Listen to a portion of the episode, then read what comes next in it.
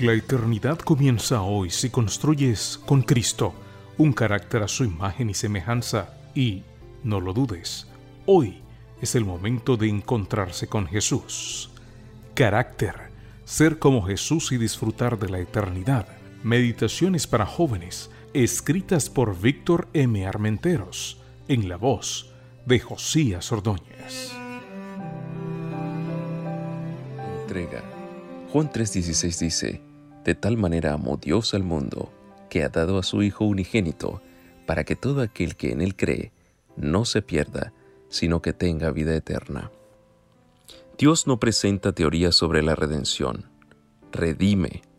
El enorme desafío del pecado tenía que ser equilibrado con una gracia enorme, y Jesús, el Hijo de Dios, concreta a la perfección tal solución.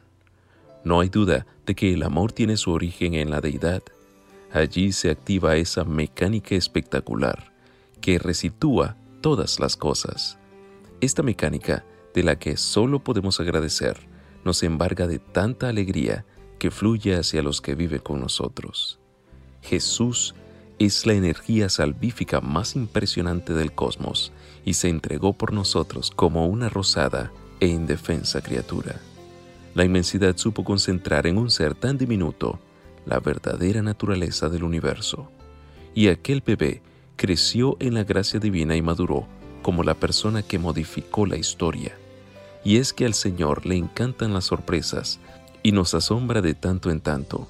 Su más amado Hijo vino silenciosamente a los senderos de la tierra, como uno más, discurriendo entre lo pequeño y lo magnífico, entre académicos y analfabetos, entre píos e impíos.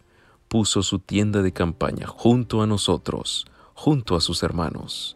No hubo en él ningún intento de diferencia. Se hizo igual, porque en esa igualdad residía la solución y plantó la semilla del reino de los cielos en muchos corazones, una semilla que cambiaría sociedades y pensamientos. Nos mostró que amar es un principio que no tiene límites, llega hasta nuestros enemigos.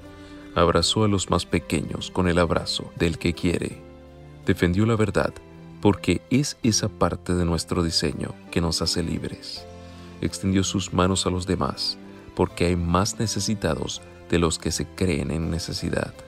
Sus pies pisaron los mismos espacios que marginados, religiosos, especialistas en la palabra, pescadores, agricultores o soldados.